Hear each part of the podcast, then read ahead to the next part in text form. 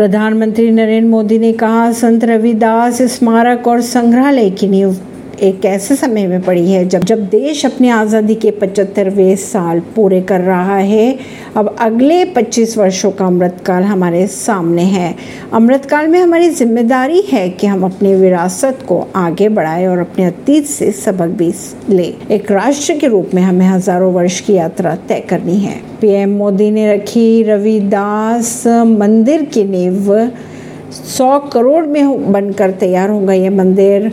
PM ने कहा अतीत से सबक लेकर विरासत को आगे बढ़ाए।